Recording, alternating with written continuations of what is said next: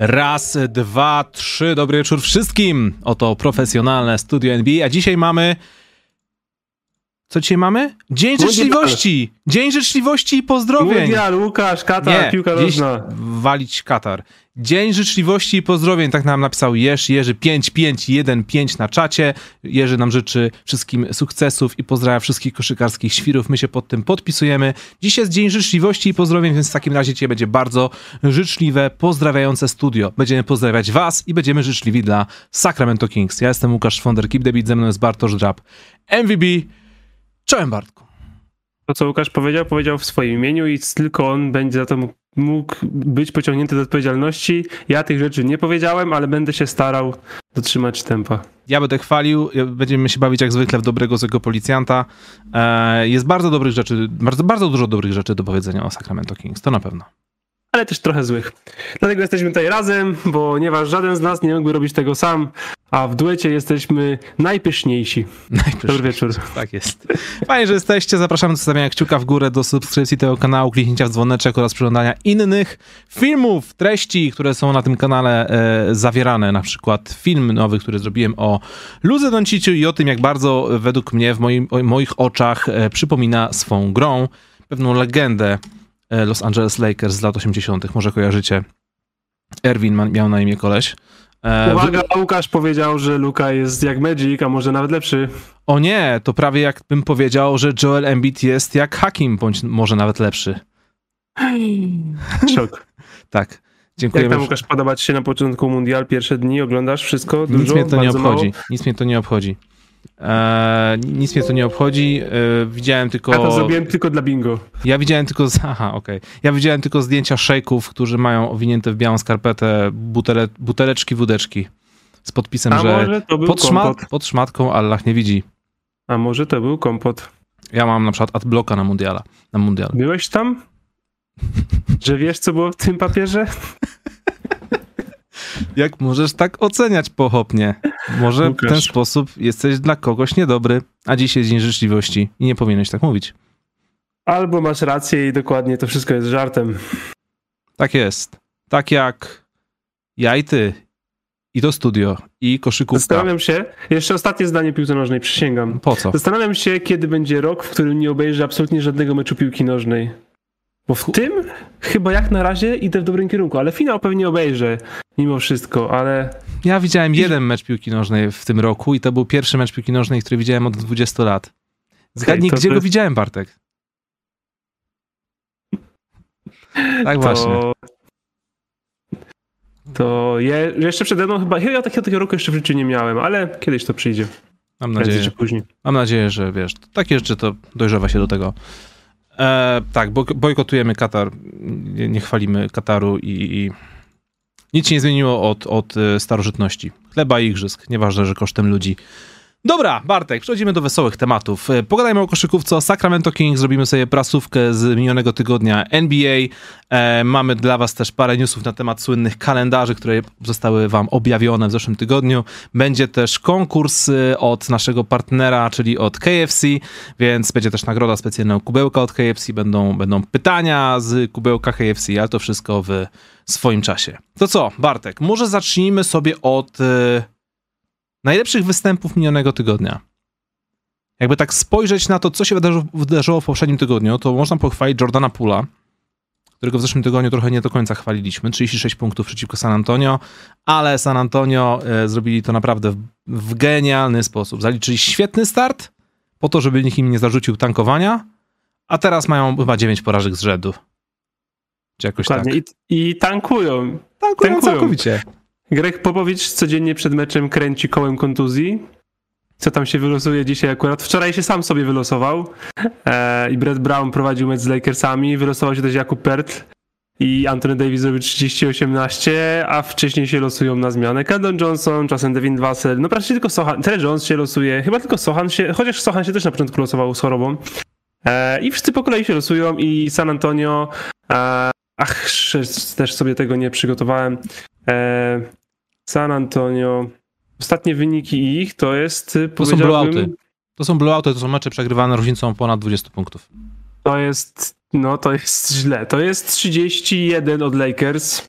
To jest 22 od Clippers, to jest 18 od Kings, o to Kings coś słabo, to jest 7 od Blazers, to jest 37 od Warriors i tak dalej, więc drodzy Państwo, San Antonio Spurs są mądrzy wciąż i wiedzą co trzeba robić, czyli kazać Sochanowi rozgrywać i kręcić kołem kontuzji przed meczem. To jest właśnie fajne, że oprócz koła kontuzji jest jeszcze koło Sochana, które polega na tym, że jest tam 5 pozycji i sobie Greg Popovich losuje, na jakiej pozycji w tym meczu wystawić Jeremiego Sochana. No nie wiem, czy jest lepszy sposób pokazania tego, że tankujemy. Przy okazji takie jest trochę pokazywanie, że no w sumie wyniki nas teraz gówno obchodzą, szkolimy młodych kosztem porażek. To jest super. To jest super. To jest super. No, to jest tak. Coś takiego, bo to jest tak, myślę, że nawet z punktu widzenia psychologii dla Sochana to jest super. To jest tak, że wiesz, że nie ma presji, ale to jest tak, drużyna mówi, Sochan, wiesz co, wydaje nam się, że może być naprawdę świetnym zawodnikiem. Nie wiemy jeszcze, jak dobry możesz być, więc chcemy sprawdzić, czy możemy powoli myśleć o twoim suficie, więc każemy ci robić bardzo dużo różnych rzeczy i zobaczymy, co z tego będzie. I dobrze, że to robi, bo takie obowiązki playmakerskie to jest ten kierunek rozwoju, czyli hipotetyczny Draymond Green w przyszłości, o którym byśmy chyba marzyli w przypadku Sochana, żeby szedł w takim kierunku, żeby to był zawodnik kręcący się w koło triple-double. Raczej z scorerem na poziomie 20 punktów na mecz w NBA się nie stanie, więc jeśli już to wiemy raczej, to właśnie chcemy tej całej all-around gry naokoło wszystkiego. Obrony, playmakingu, szybkich decyzji, dobrych decyzji, trochę presji na obręczy, żeby te rzeczy wszystkie robił. No więc trochę piłki w rękach mu w tym pomoże, bo 15% za 3 to jest nie na dzisiejszy dzień do omówienia, więc fajnie, że ma okazję i w tej większej roli i z piłką w rękach się całkiem nieźle sprawia, bo to nie jest tak, że nie potrafi kozłować i robi 6 strat i ludzie mu wypijają piłkę. Widzi sobie, naprawdę sobie w miarę radzi, robi różne rzeczy, wiadomo, że to nie wygląda zawsze wspaniale, jego, na przykład, nie wiem, współczynnik strat do asyst oczywiście, że troszeczkę zmalał, no bo tych strat jest więcej, ale jest bardzo pożytecznym zawodnikiem w różnych miejscach na parkiecie i to bardzo, bardzo cieszy. Ciekawostka z gatunku średnio interesujące, skuteczność za 3 Sochana jest w tym momencie wyższa niż skuteczność RJ'a Barretta z ostatnich 5 spotkań za 3. Jeśli mamy ciekawostki ciekawe o New York Knicks, to New York Knicks są już tylko o 0,3% skuteczności za 3 lepsi niż Lakers. Serio, dajcie im 2 mecze i będą. Lakersi mają 31,2, New York Knicks ma już 31,5. O tym się nie mówi, a powinno. To jest walka wielkich marketów. Lecimy dalej. Terence Davis, 31 punktów, 9 zbiórek. O tym za chwilę pogadałem, bo to jest Sacramento Kings. Kim jest Terence Davis? Też nie wiedzieliśmy.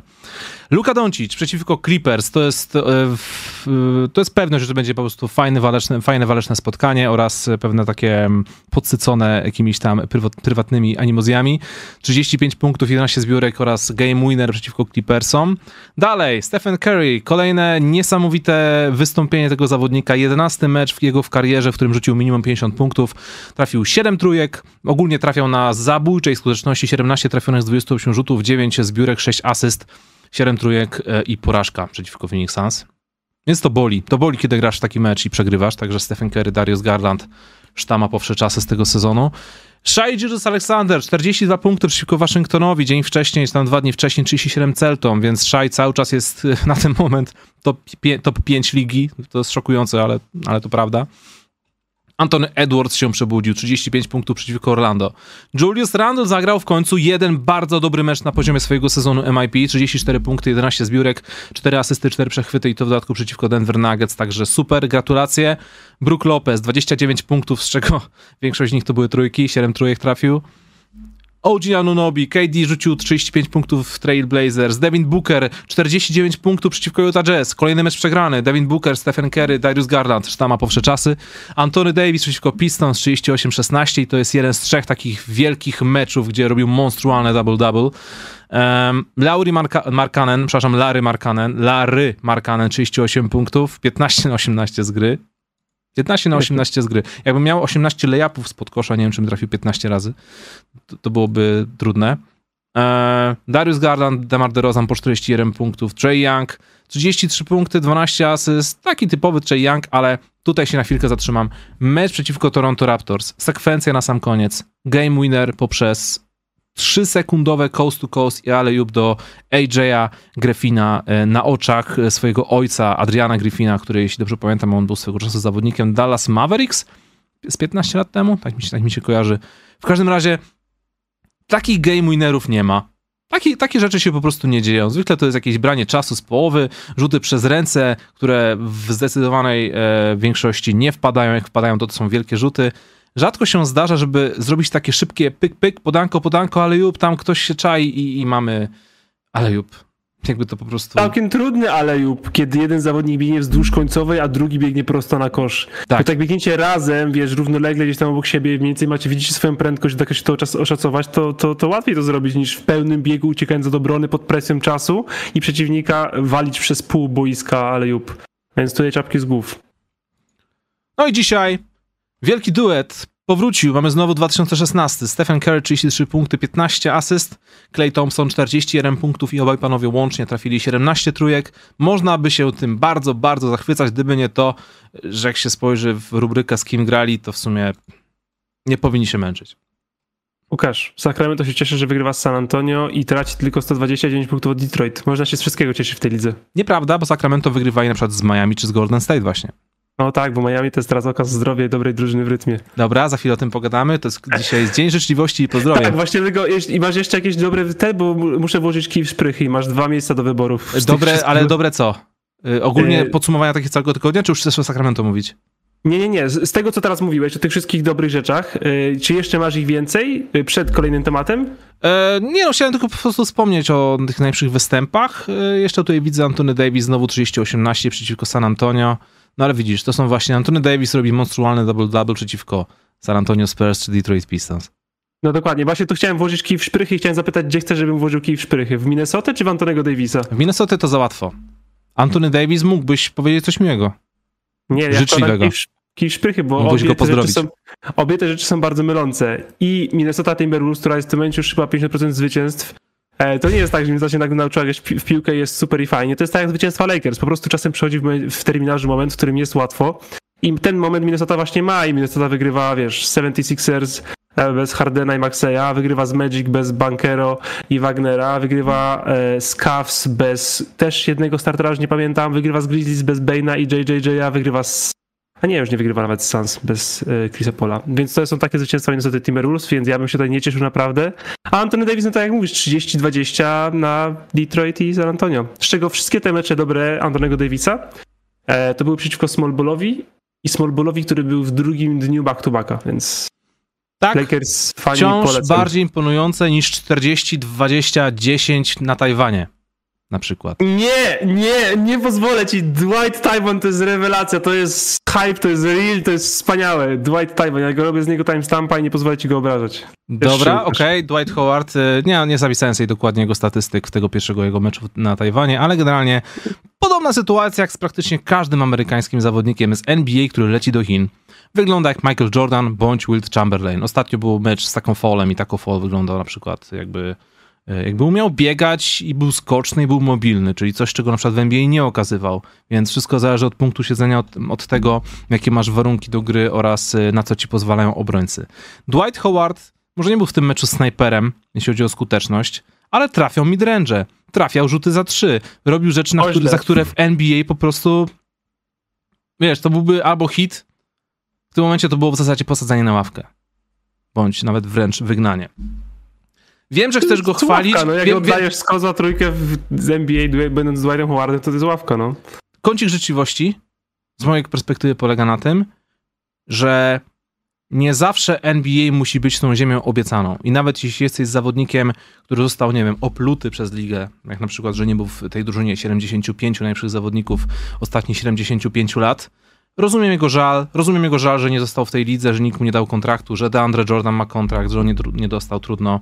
Ale ostatecznie tak sobie myślę, czy wszystko rozchodzi się o to, żeby dostać się do NBA i grać nawet ten ogony, obawiać się, że w każdej chwili ktoś cię może zwolnić i w ogóle, że już nie jesteś tym zawodnikiem, czy może po prostu polecieć tam, gdzie ciebie po prostu chcą. Wiesz, i mieć trochę radości z życia. Tak, nagrywać vlogi na ulicy, jeść różne jedzenie, radość się, rzucać trójki z kozła. Radość z gry w koszykówkę, radość z tego, że jedziesz gdzieś, gdzie cię naprawdę chcą, gdzie jesteś potrzebny, że czujesz się potrzebny. To jest naprawdę super sprawa na psychę, na, wiesz, gościa, który jak już jesteś na szczycie, to ze szczytu jest tylko jedna droga w dół, nie? I Dwight Howard szedł w ten dół już od bardzo, bardzo wielu lat. Miał ten moment oczywiście mistrzostwa z Los Angeles Lakers, no ale... Miał trochę odbicia ze dwa razy po drodze. Tak, ale wiesz, ale to było takie... To były trochę takie nagrody pocieszenia, bo wiesz, to było mistrzostwo, ale to nie było mistrzostwo zdobyte przez stricte niego, prawda? Więc, to prawda, ale też się nauczy po drodze pokory, bo to jest tak, że odebrała, wiesz, większość jego prime odebrała nam kotu za pleców, bo tak naprawdę to był wciąż młodym zawodnikiem, kiedy się de facto skończył. Skończył się zawodnik All-Star, skończył się zawodnik kalibru All-NBA. W Houston jeszcze to trochę wyglądało statystycznie, ale to już nie był ten sam poziom. I spadł bardzo nisko, wyglądało jak miałoby go już w lidze nie być, ale potrafił jednak wrócić, zagrać z ławki, postarać się, być zadaniowcem, zdobyć to mistrzostwo.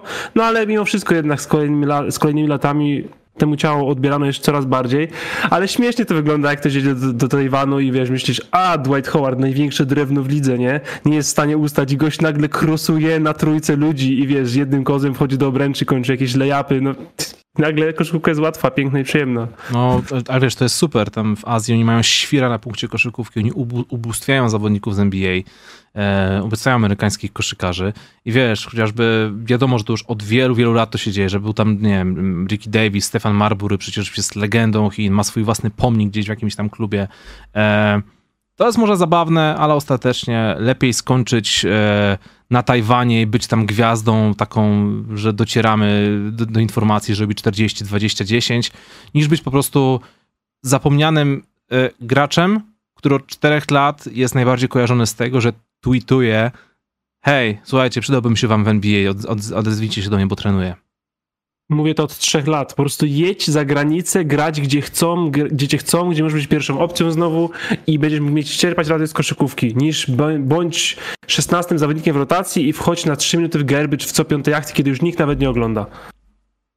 Mam inną miłą ciekawostkę, jeśli chcemy zmienić to, bo ostatnio przed 8 minut temu zatwitował 3 najlepsze dwuosobowe line-upy, jeśli chodzi o offensive rating w lidze.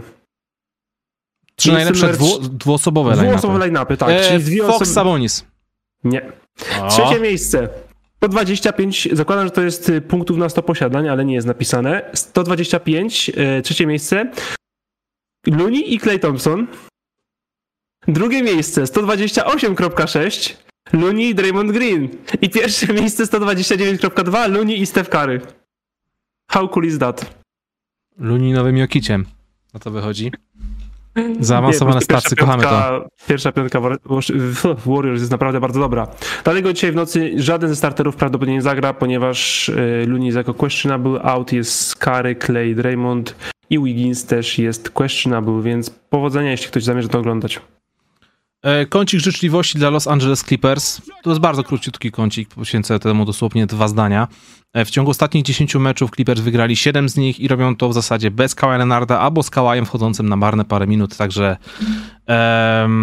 mamy trenera Utah Jazz, który jest teraz jednym z głównych kandydatów do nagrody trenera roku. Tyronn Lue cały czas jest tym głównym kandydatem od co najmniej 3 lat, więc jeśli on robi takie rzeczy bez swojego podstawowego zawodnika, to naprawdę chapeau bas. I druga sprawa, Boston Celtics. 9 winów z rzędu na ten moment. Chyba najlepszy bilans w całej lidze. Mają tylko 1 porażkę. Nie wiem, nie mam przy sobie tych standingów, ale chyba... Oni są... Nie, przepraszam, 13-3. Tak, 9-1 są teraz. Mają 9 z rzędu zwycięstw. Tak jest, 13-3 ogółem, 9-1 w ostatnich 10 meczach. I robią to pomimo tego, że Jayson Tatum w ostatnich spotkaniach jest średnio skuteczny. To już nie jest Jayson Tatum MVP. Sprawdziłem statystyki, na The Athletic podano, że w minionym tygodniu trafił tylko na 35%, tam trafił w około 20 z 60 prób.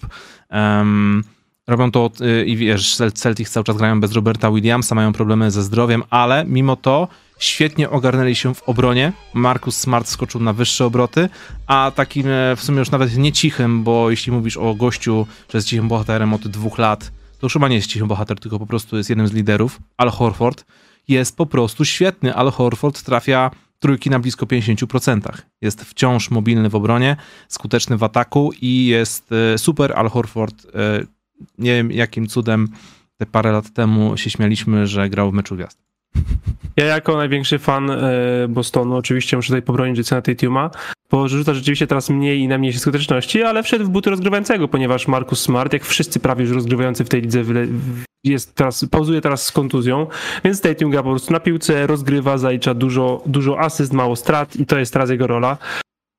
A że nie trafia, no to nie trafia, no ale to wróci na pewno. Boston Celtics są naprawdę... prawdziwym kontenderem. Ich atak jest wciąż genialny. To jest chyba teraz pierwszy atak w lidze, bo Sacramento jest drugie cały czas chyba, z tego co kojarzę. Tak, drugie. Obrona tak, już Sacramento idzie w kierunku... Kings jest drugim atakiem w lidze. Tak, Bartek. I to, wiesz, to, że Sacramento będzie top 5, top 10 z atakiem w lidze, to było łatwo do przewidzenia, chociaż to, że ich obrona nie była żenująca, cały czas jest, ale do tego dojdziemy, jak będziemy ich chwalić. Oczywiście, tylko.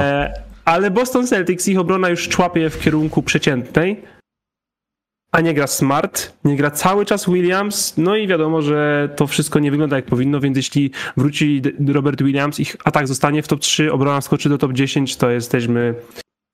Wiecie, kim jesteśmy? New Orleans Pelicans, oni są to 10 obrony ataku. Jayson Tatum. Jesteśmy dużo lepsi tak naprawdę.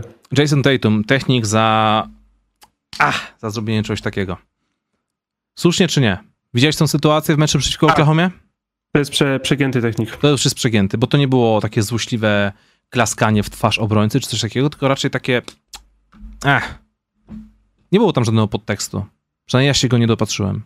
Nie było za bardzo, nie było teatralno-ostentacyjne, nie było w kierunku sędziów, ani nie było w kierunku przeciwnika. To było w kierunku trybun, nikogo po prostu klasnął, tak jak dużo ludzi jest, że czasem tak jest, że ktoś wchodzi pod kosz, starasz się mocno bronić, dodajesz gwizdek i tak sobie wiesz, kurczę, ale to jest takie, wiesz, no, chciałem dobrze obronić, wiem, że sfaultowałem. Tak, do siebie, to jest do siebie właśnie, wiesz, cholera, byłem tak blisko, chciałem dobrze obronić, trochę zabrakło, więc chcę się poprawić i to jest żart, nie technik. Dobrze, chwalimy jeszcze Lauriego Markkanena?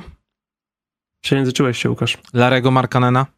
Larry Markkanen. Larry Markkanen, 22,5 punkta, 54% z gry, 37% za 3, 8,5 zbiórki. Zdobywa 8 punktów więcej niż w poprzednim sezonie i naprawdę to jest gość, który wchodził do ligi. To jest jego 6. sezon w ogóle. To jest, cały czas jest takie, że on jest jakimś, wiesz, młodym graczem czy coś. To jest jego 6. sezon. Gość jest weteranem, który po prostu grał w drużynach, które nie potrafiły wykorzystywać jego potencjału, a wręcz mówiły, że ten potencjał najprawdopodobniej jest po prostu bardzo niski i nigdy nie przekroczy pewnego pułapu. Chicago Bulls nie potrafili z niego nic wykrzesać. Cleveland Cavaliers wykorzystywali go jako niskiego skrzydłowego, który jest 3., 4., może nawet 5. opcją w ataku.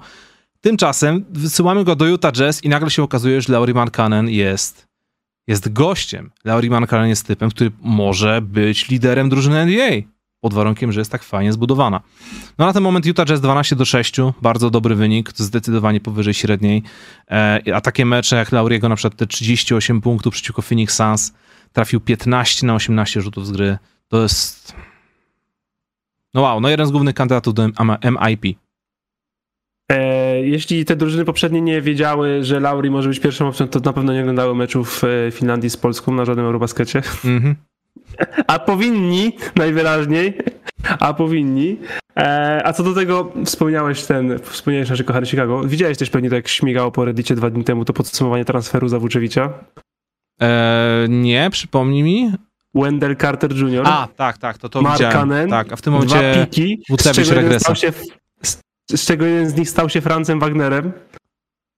Więc Franz Wagner, Wendell Carter Jr. i Larry Markkanen za Vučevicia. W sensie, wiesz, z tych 4 nazwisk, ja nie wiem, czy Vučević teraz nie jest najsłabszym zawodnikiem. No, jest taka szansa. Wiesz, jeśli z faktu, że mamy Dzień Życzliwości i pozdrowień...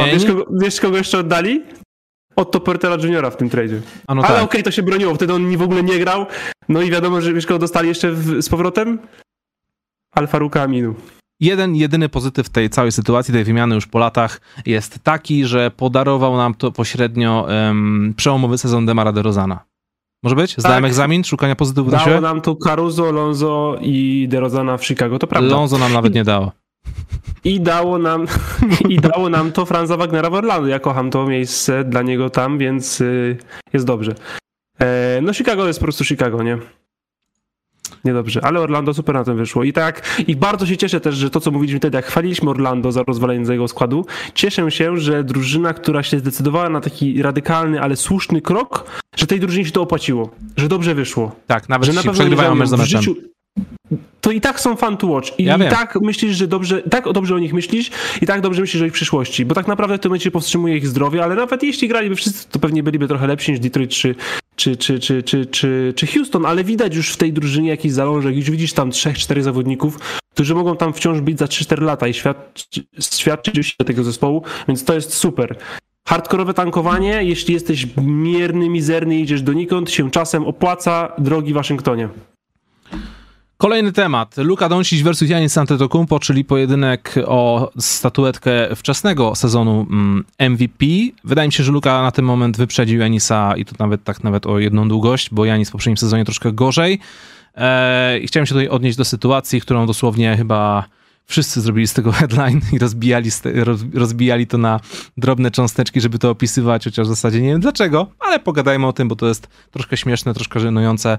Mecz Philadelphia versus Milwaukee, Giannis trafia 4 rzuty wolne na nie wiem ile, 15 prób? Nie wiem. No w każdym razie bardzo tragiczna skuteczność, najgorsza skuteczność z linii rzutów wolnych w całej jego karierze. No i Giannis sfrustrowany chce sobie potrenować, bo mu nie wychodziło, więc wyszedł po meczu na boisko, kiedy już wszyscy wychodzili z hali, zaczął sobie trenować i zaczęła się akcja. Najpierw tam Montrezl Harrell zabrał mu piłkę, mówiąc mu to nie jest pieprzony Milwaukee. Nieładnie. Na co Giannis powiedział mu, jak to oczywiście Giannis w swoim stylu: ej, ziomek, jeśli chcesz, to możesz ze mną też porzucać. Porzucajmy razem. Starczy miejsce dla każdego. Raz ty, raz ja. No nic, nie wyszło.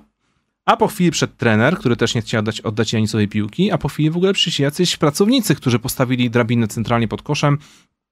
Giannis poszedł po piłkę do szatni i wrócił z tą piłką z szatni. Tak, i wtedy podstawili drabinę pod koszem specjalnie, żeby Giannis nie mógł rzucać. I Giannis już się wkurzył całą tę sytuacją, po czym chciał tę drabinę jakby przesunąć spod kosza. Oni stawiali opór, więc Giannis użył swojej siły, a wiadomo, że jest troszkę silniejszy niż typowy pracownik hal sportowych i drabina się po prostu wywaliła. I zrobiło się coś, co mogę określić swoją specjalnością. Drab in a gate. Dobra, ja poprawiam tego timestampa. Bartek, powiem ci tak, Giannis jest moim jednym z najbardziej ukochanych zawodników NBA, będę go bronił zawsze i po wsze czasy. Uważam, że z jednej strony miał prawo się wkurzyć jak każdy normalny człowiek, ale w tej sytuacji nic nie jest go w stanie obronić. Nawet burackie zachowanie Montrezla Harrella, ani złośliwe zachowanie pracowników hali. Giannis po prostu pozwolił sobie wejść na głowę. Pozwolił dać się zdenerwować i zachował się niewłaściwie, delikatnie mówiąc. Po prostu wywalanie drabiny to zawsze jest twoja wina, nieważne kto i jak bardzo by cię sprowokował. Ale nie chciał wywalić, to nie było tak, że on idę wywalić drabinę, chciał przesunąć, tylko się po prostu przewróciła przy okazji. Ja w tej sytuacji jestem w stanie wykazać się zrozumieniem dla wszystkich stron, oprócz Montrezla Harrella. Rozumiem pracowników hali, którzy chcieli wykonać pracę i wrócić do domu, bo zakładam, że mają niepłacone na pewno najlepiej, na pewno w otoczeniu zawodowych koszykarzy. Rozumiem Giannisa, że był sfrustrowany i chciał sobie porzucać. Szkoda, że na przykład nie udostępniono jakiegoś innego kosza albo jakiejś innej salki obok czy cokolwiek, bo rozumiem jego frustrację, to, że chciał szybko sobie to potrenować. Absolutnie nie rozumiem Montrezla Harrella, cały się jak burak i ham. Nie pierwszy raz zresztą. Po co to w ogóle wszystko takie... No po co to w ogóle wszystko, tak po prostu. To, co mi się... mów. To, co mi się najbardziej podobało, to to, że Giannis jest, nie wiem czy widzieliście wszyscy tą kreskówkę Hero Ball, teraz robią na Bleacher Report. Giannis jest tam zobrazowany trochę taka hiperbola tego, jakim człowiekiem jest na żywo. Czyli z jednej strony jest takim bykiem, potworem, gościem, który jest w stanie cię zmiażdżyć, ale prawda jest taka, że wystarczy jedna zmiana miny i zamienia się po prostu w potulnego misia z bajek dla Disneya, który wszystkich kocha, dla wszystkich chce coś najlepszego i w ogóle. Więc nawet jeśli... No Giannis taki naprawdę jest. Nawet jeśli Giannis się wkurzy, zirytuje, to on nie powie wprost czegoś złego o drugiej osobie, ale są momenty, gdzie można wyczuć, że chce w kulturalny sposób być dla kogoś złośliwy. I strasznie mi się spodobało, kiedy na konferencji powiedział coś w takim stylu, że on chciał rzucać rzuty wolne i jest w stanie zrozumieć frustrację zawodników, którzy grają po prostu mniej, że też chcą sobie porzucać na kosza. Przecież to był ewidentny diss na Montrezla Harrella, który od kilku lat tylko się tuła po tych wszystkich klubach, nigdzie nie potrafi zagrać miejsca, mało gra i w ogóle jest, wiesz, już nie jest tym samym gościem, który był jednym z kandydatów do nagrody najlepszego rezerwowego w Los Angeles Clippers. Wygrał ją raz. No tak, ale patrz, jaka to jest równia pochyła te ostatnie kilka lat. I Giannis jeszcze raczył mu powiedzieć, no wiesz, ja zapraszam, no i ja wiem, że ty malutko grasz na tej hali. Ja jestem spocony, troszkę sobie pograłem, 35 minut mi nie szło, ale możemy porzucać razem, choć raz ty, raz ja. No przecież znaczy, stary, to był shade. To było znakomite. Wyrachowane, dokładnie, to jest dobre słowo. Ale to tam, wiesz, na tej hali, to, że wiesz, przechodzi Harrell, no proszę, dawaj piłę, gościu, nie będziemy takie rzeczy. A on, nie no stary, może mi z racją, to przecież to jest typowy Giannis, to jest 14-latek z Grecji, siła przyjaźni, nie? Tak. A potem jak rzeczywiście się wkurzył i to przemyśleć, no to poszedł na tę konferencję i już powiedział swoje i to było super. Tak. To się zgadzam. To było dobre. Czyli co, ale tak podsumowując, ocena zachowania. Montrezl Harrell niedostateczny. Tak, naganne zachowanie. Pracownik hali dostateczny plus. No, nawet dobry, w sensie, może. Wykonywali swoją pracę, mogli zrobić to w lepszy sposób. Ale... Tak, dostateczny plus, nawet dobry być może. Giannis dopuszczający. Dostateczny minus. No okej.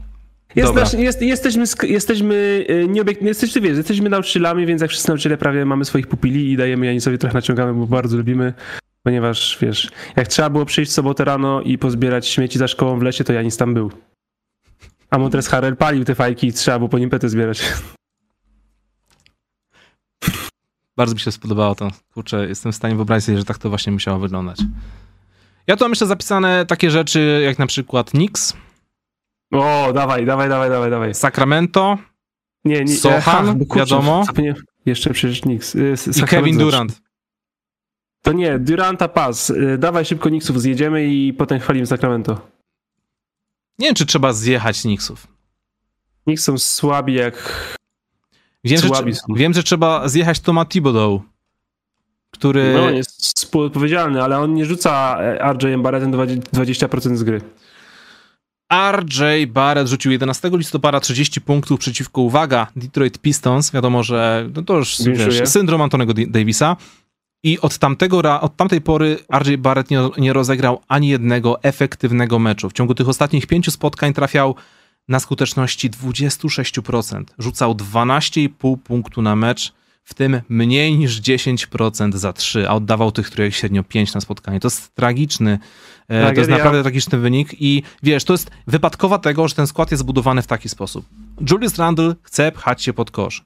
Mitchell Robinson jest pod koszem. Jalen Brunson chce sobie bawić się w spiny, wchodzenie pod kosz. RJ Barrett, sorry, no on jest po prostu slasherem. Więc, ale wiesz, Brunson i Randle sobie w miarę w tym radzą. Brunson lepiej swoje robi, Randle trochę mniej skutecznie swoje robi, a Barrett to wygląda tam w ogóle po prostu... Wiesz, no Barrett rzuca w sezonie 39% z gry, 25% za 3. Mhm. Wiesz, co może pocieszać RJ'a Barretta? Tylko chyba jedna osoba, widzę, może pocieszać RJ'a Barretta. Anthony Edwards. Osoba... Nie, Patrick Beverly. 27% z gry, 24% za 3. Tylko on chyba jest gorszy, naprawdę, z takich w miarę rzucających ludzi. Nie no, ale wracając do RJ'a Barretta, to przecież ten chłopak dopiero co podpisał kontrakt i wiesz, i mówimy, o nie oddamy go za Donovana Mitchella, bo to jest przyszłość. No to proszę państwa, Knicks, to jest wasza przyszłość właśnie. Zwolnijcie trenera w tym sezonie, nie wejdziecie do playoffów, przy odrobinie szczęścia nawet do play-in nie wejdziecie, wciąż będziecie z Randlem, nikt go nie weźmie, jak nie dopłacicie, nie macie gwiazdy, nie macie salary. Kącik życzliwości trwa. Jalen Brunson, chciałem tylko powiedzieć, że wydaje mi się, że się całkiem fajnie jednak odnalazł w tym Nowym Jorku. Może tych asyst... Tak, Brunson super, najlepszy zawodnik drużyny. Tak, ale wiesz, po prostu spodziewałem się, bo pamiętam, że 2 tygodnie temu po prostu mówiłem, że spodziewałem się po nim więcej. I wciąż spodziewam się po nim więcej, bo 20 punktów i niecałe 7 asyst, no że tak powiem, tyłka nie urywa, no ale też ciężko robić asysty, jeśli pod koszem masz po prostu zapchane wszystko, a w najlepszym strzelcem za 3 twojej drużyny jest Obi Topin. Wiesz, 48% zgryzienia Brunsona spoko, przeciwko ostatnio Jazz rzucił 25 punktów, 8 asyst, wiesz, fajnie, że się po prostu odnalazł i że to na ten moment wygląda, żeby to była jego drużyna, ale bardzo bym chciał zobaczyć, jak Knicksi grają, więcej takim zawodnikiem jak Jericho Sims. To jest jego drugi rok, to jest dopiero jego drugi rok, ja wiem, że to jest jeszcze żółtodziób, ale jest niesamowicie szybki, skoczny, atletyczny, fizyczny, może po prostu dzięki temu, że taki podkoszowy, bardziej ruchliwy podkoszowy byłby na boisku, to może wtedy nie byłoby takiego problemu ze spacingiem. I zbiórkę w ataku by przeatakował i na alejupy był zbiegał, bo jest bardziej mobilny od Mitchella Robinsona. Tylko oczywiście Jericho Sims jest po prostu młody. To jest jego drugi rok w NBA. No i tu dużo gadać. No pod skrzydłami trenera takiego jak Tom Thibodeau raczej nie dostanie tej szansy. Serio, naprawdę lepiej być Utah Jazz. W sensie nie idziemy donikąd, więc bierzemy sobie talent, który jest niezły ofensywnie i chce grać naprawdę i gramy 4-1, 5-0, szybko do przodu, asysty, trójeczki, pach, pach, pach, a New York Knicks to jest takie duszenie po prostu. Oni są cały czas taka piwnica, w której stoi trochę wody, ale że 40 stopni na zewnątrz i jest tak gęsto i duszno i wolno i tak się tam nie chce schodzić, a jak już tam jesteś, tak ci się nie chce nic robić i byś sobie poszedł, ale na zewnątrz też śmierdzi, bo zaraz obok jest bagno i chcesz stąd jechać, ale nie możesz, bo auto ci się zepsuło i musisz siedzieć i patrzeć tą wodę wiadrem nosić, a jeszcze ci to wiadro przecieka. To jest po prostu przyjemne z oglądania New York Knicks. Jest ciężko, wolno, gęsto, nic do kosza, nic za trzy, męka po prostu. Zwolnijcie to Matibodo, bo resztki włosów chociaż uratuje może i nie wiem co zróbcie, ale ciężko się to ogląda, naprawdę ciężko się ich po prostu ogląda. To już lepiej się ogląda Lakersów bez LeBrona. Też nic nie potrafią prawie z przodu, ale przynajmniej czasem coś pobiegają i Lonnie Walker IV zrobi wspaczkę. No i Anthony Davis wygląda jak Prime Howard. W meczach back to backu przeciwko Smallballowi słabych drużyn. Ale chociaż tak, tyle, tak, nie? A Julius Randle nawet tego nie robi. To była moja życzliwość i lekki sarkazm. Postarałem, że teraz będę mówić to za każdym razem, bo później w komentarzach czytam i ludzie nie wiedzą, że to dokładnie sarkazm. I Derrick Rose chyba powoli już... No, Derrick Rose jest w złym miejscu. Po prostu jest już jest w plotkach transferowych. I Quickly też jest w plotkach transferowych. I Fornie nie gra, cały czas mu płacą. Mitchell Robinson jest gruby i wolny i zajmuje tyle miejsca, że jak go nawet nie lubię, a w sumie dość go nawet lubię, to po prostu ta drużyna nie jest dla niego, on nie jest dla tej drużyny. Bartek, spójrz na naszą pierwszą piątkę. Sumner, O'Neal, Joe Harris, Claxton oraz ja. Nie chcę, żeby to zabrzmiało, że jestem jakiś taki bez szacunku, ale czego oczekujesz od takiej drużyny? Oczekujesz zwycięstw, bo ja tu jestem. Cytat wycięty spoza wszelkiego kontekstu opłynął wszystkie media koszykarskie. Kevin Durant znów jest na językach numerem 1.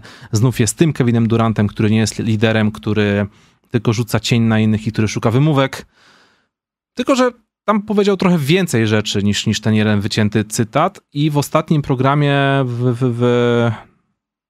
chyba z JJ Reddickiem, nie wiem z kim, ale w każdym razie wypowiedział się troszkę bardziej tłumacząc, że po prostu bardzo to zdanie zabrzmiało niefortunnie, nie chciał, żeby to zabrzmiało tak źle, po prostu chodzi o to, że on doskonale wie, że wszystkie wady, wszystkie porażki, wszystko to, co dzieje się złego na Brooklynie, zawsze będzie jego winą, bo on jest liderem szatni, on jest liderem tej drużyny. I nie chce, żeby ta presja znajdowała się na takich zawodnikach jak Sumner, O'Neal, Joe Harris czy Nick Claxton. I tak się zastanawiam, czy on po prostu robił sobie damage control i chciał to wyjaśnić w taki, a nie inny sposób, czy naprawdę po prostu... Czy naprawdę brzmi to tak, jak wycięte z kontekstu zdanie? W tej stampie będzie się to nazywało Kevin Durant i cytaty wielkiego lidera. No okej. Okay. Powiedz mi, jak ty to odebrałeś? Czy odebrałeś to jako niefortunne określenie... I próbę przyjęcia odpowiedzialności za złe rzeczy, jak każdy prawdziwy lider, kapitan jako ostatni ze statku schodzi, chociaż wiadomo, że latem przez 2 miesiące gadaliśmy o jego żądaniu wymiany. Czy może po prostu Kevin Durant powiedział, słuchajcie, ja jestem zajebisty, oni kompletnie nie, więc nie miejcie pretensji. Ja to rozumiem tak jak to ostatnie, w sensie jesteś Kevin Durant. Ile Kevin Durant masz lat? 32? No, coś koło tego. Kevin Durant, 34 lata. Chodzi generalnie o to, nie grasz w lidze od wczoraj. I byłeś w tej lidze przez parę ładnych lat i widziałeś, jak ludzie komentują, potem przepraszają, dostają po głowie, po łapach, od trenera, od widzów i w ogóle. I raczej da się wyciągnąć z tego wniosek, że krytykowanie kolegów z drużyny w mediach to w kategorii najlepszych pomysłów jest mniej więcej gdzieś pomiędzy obnażaniem się przed psychologiem, a ćpaniem narkotyków. To tak, gdzieś tam sobie mniej więcej siedzi w kategorii dobrych pomysłów, z których coś fajnego może wypaść. Generalnie nie krytykujesz swoich kolegów z drużyny w mediach na głos nigdy, a już w ogóle nie nazwiskami. Jak Marcus Smart krytykował liderów słusznie, to i tak się czepialiśmy, hej, Marcus Smart, nie rób tego w mediach. Jak ktoś krytykował swoich kolegów z drużyny bez nazwiska, tylko mówić, o, moje za słaby effort, coś to mówimy, nie rób tego, nie w mediach. A ten gość wychodzi i wymienia tego biednego Edmonda Sumnera, który jest przecież po zerwanym Achillesie, jeśli dobrze pamiętam. Gość nie miał kontraktu latem, cieszy się, że w ogóle jest w tej lidze i on mówi, no wiecie, ci goście są do dupy. nie krytykujesz swoich kolegów z drużyny w mediach, koniec, kropka, po prostu nie ma nic, no jest, masz 34 lata, wiesz, takich rzeczy się nie robi. Nawet jeśli chcesz wziąć odpowiedzialność większą na drużynę, to idziesz i mówisz, staram się jak mogę, drużyna, no nie, w sensie, no cokolwiek, po prostu mówisz, no Jezu, nie wychodzi, posprawimy się, staramy się, jest nowy trener, jest dużo zmian, jakoś to będzie, a nie, no wiecie, ta drużyna jest do dupy, ktoś ją w ogóle skonstruował kiepsko i no i tego GM-a też mieli zwolnić. Pamiętacie, jak tak mówiłem, że mają zwolnić? Okej, cieszę się, że to powiedziałeś. Bo mam przed sobą właśnie tutaj ścianę tekstu wypowiedzi Kevina Duranta, który próbował naprawdę bardzo ładnymi zdaniami jakby odwrócić troszkę kota ogonem i zastanawiam się, czy te kilka ładnych zdań jest w stanie jakby przedstawić ten niefortunny cytat z jasnej strony i wychodzi na to, że nie. Także Kevin Durant. Na twoje szczęście Kyrie Irving wrócił i już w ogóle to nie jest tematem, co powiedziałeś, bo wszystko przyćmiewa. Dobrze, Bartek, to w takim razie obgadaliśmy najważniejsze tematy, Drabina, wypowiedź Kevina Duranta, Anthony Davis, Prime Dwight Howard oraz to, że przed Joelem Embidem był taki zawodnik jak Hakim Olajuwon, ponieważ nie wiedzieliśmy, że taki zawodnik był. Przegadamy teraz sobie o... Przegadamy. Będzie kącik miłości Sacramento Kings. Tylko zanim do niego przejdziemy, mam dla was informację, że już w najbliższą środę o godzinie 21 będziemy się zdzwaniać z Marcinem Gortatem oraz Kamilem Hanasem na kanale Ewinera, więc pogadamy sobie o tym wszystkim, co się działo ostatnio w lidze NBA. Marcin opowie troszkę z rzeczy z szatni Washington Wizards, bo teraz cały czas tam jeździ z nimi, jest trenerem. Więc zapiszcie sobie, środa 21, a jakby tego było mało, to w niedzielę, w dodatku, dzień przed poniedziałkiem kolejnym spotykamy się ponownie z MVB, żeby obejrzeć sobie mecz koszykówki NBA na żywo. W niedzielę o godzinie 21:30 i ten mecz to jest mecz naprawdę na szczycie. Będzie bardzo efektowny mecz, będzie bardzo emocjonalny mecz, ponieważ grają za sobą Golden State Warriors oraz Minnesota Timberwolves. Także... może być ciekawy komentarz. Zapraszamy serdecznie. To była w niedziela? Nie, w sobotę my to oglądamy. 26. Właśnie, ale my coś innego oglądamy chyba. Jak innego? Ja miałem zapisaną w sobotę Warriors Timberwolves, nie? To ten mecz jest w niedzielę.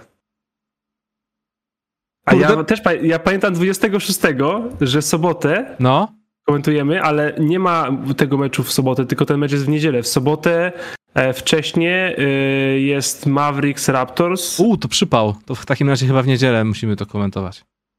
Dasz radę? Serio? Ja już nie wiem. Sprawdzimy to. W weekend mecz, a my z Bartkiem się dogadamy, okej? Okay? Ale w weekend, bądźcie w sobotę o 21:30, jak nas nie będzie, to bądźcie w niedzielę, okej? Okay? Jezu, tak.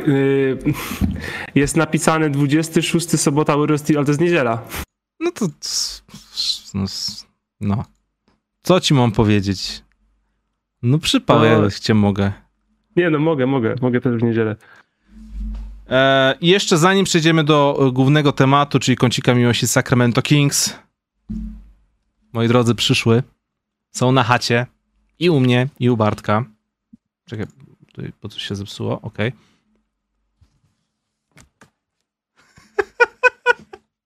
Mamy to, moi drodzy, profesjonalny kalendarz profesjonalnego studia NBA, kartki na każde z 12 miesięcy, przypominajka, że jesteście w porządku i że w każdy poniedziałek o 20:30, jak cię mogło, odbywa się profesjonalne studio NBA. Te kalendarze można było zdobyć tydzień temu na naszym studio. Pierwsze 40 osób, które podbiło do drukarni WP Print, mogło je zdobyć, a na ten moment, żeby je zdobyć, to pozostaje już tylko i wyłącznie zamówienie czegokolwiek z WP Print i wtedy w gratisie dostajecie też taki oto kalendarz. Nie będzie do druków, nie będzie żadnych dodatkowych opcji, więc tak, gratulujemy wszystkim, którym udało się te kalendarze zdobyć, bo to naprawdę było trudno. Dostałem informację, że było ponad 200 zgłoszeń, a tylko 40 kalendarzy, także jeśli byliście szybsi, jeśli byliście najszybsi, to gratulacje. No i co? No i kalendarze generalnie będą wysyłane w tym tygodniu, najpóźniej w przyszłym, więc mam nadzieję, że jak już będą u was na chacie, to dostaniemy od was zdjęcia, oznaczenia, że macie je zawieszone oczywiście nad łóżkiem. Ja mam. Wybacz mi, Łukasz, jeśli zniszczę ułożenie, to nie wisi. Jest super. Bo zakreślałeś tam sobie już jakieś daty? Teraz muszę wrócić do ten. Nie, zrobię to na początku roku. Jak skończy mi się obecny kalendarz, będzie zaczął się nowy rok, to wtedy będę przenosił wszystkie daty przenoszone na przyszły rok. Jesteś zorganizowany, teraz masz notatnik, kalendarz, wszystko. Dokładnie. Super sprawa. Tak. Dobrze, pogadajmy sobie teraz o Sacramento Kings, ponieważ są tu nasi bohaterowie tego tygodnia. I tutaj nawet specjalna grafika, ponieważ leci do nich kubełek nasz KFC. Sacramento Kings. Królowie życia. Opowiem wam historię. Opowiem wam taką historię. 5 listopada bieżącego roku Vivek, właściciel Sacramento Kings, powiedział, że będą wypuszczać taki snop światła, taki fioletowy laser w niebo, w stronę kosmosu, w stronę księżyca, za każdym razem, gdy Sacramento będą wygrywać spotkania. I tak się złożyło, że wygrywają te spotkania naprawdę dosłownie praktycznie ze wszystkimi. Wygrali z Magic, Cavs, Lakers, Warriors, Nets, Spurs. Ostatecznie jak patrzy na te ostatnie 11 spotkań, wygrali 9 z nich. Na ten moment mają serię 6 zwycięstw z rzędu i jest to seria, której nie zrobili aż od 17 lat, bo ostatni raz się im to przydarzyło w 2005 albo 2004, coś takiego.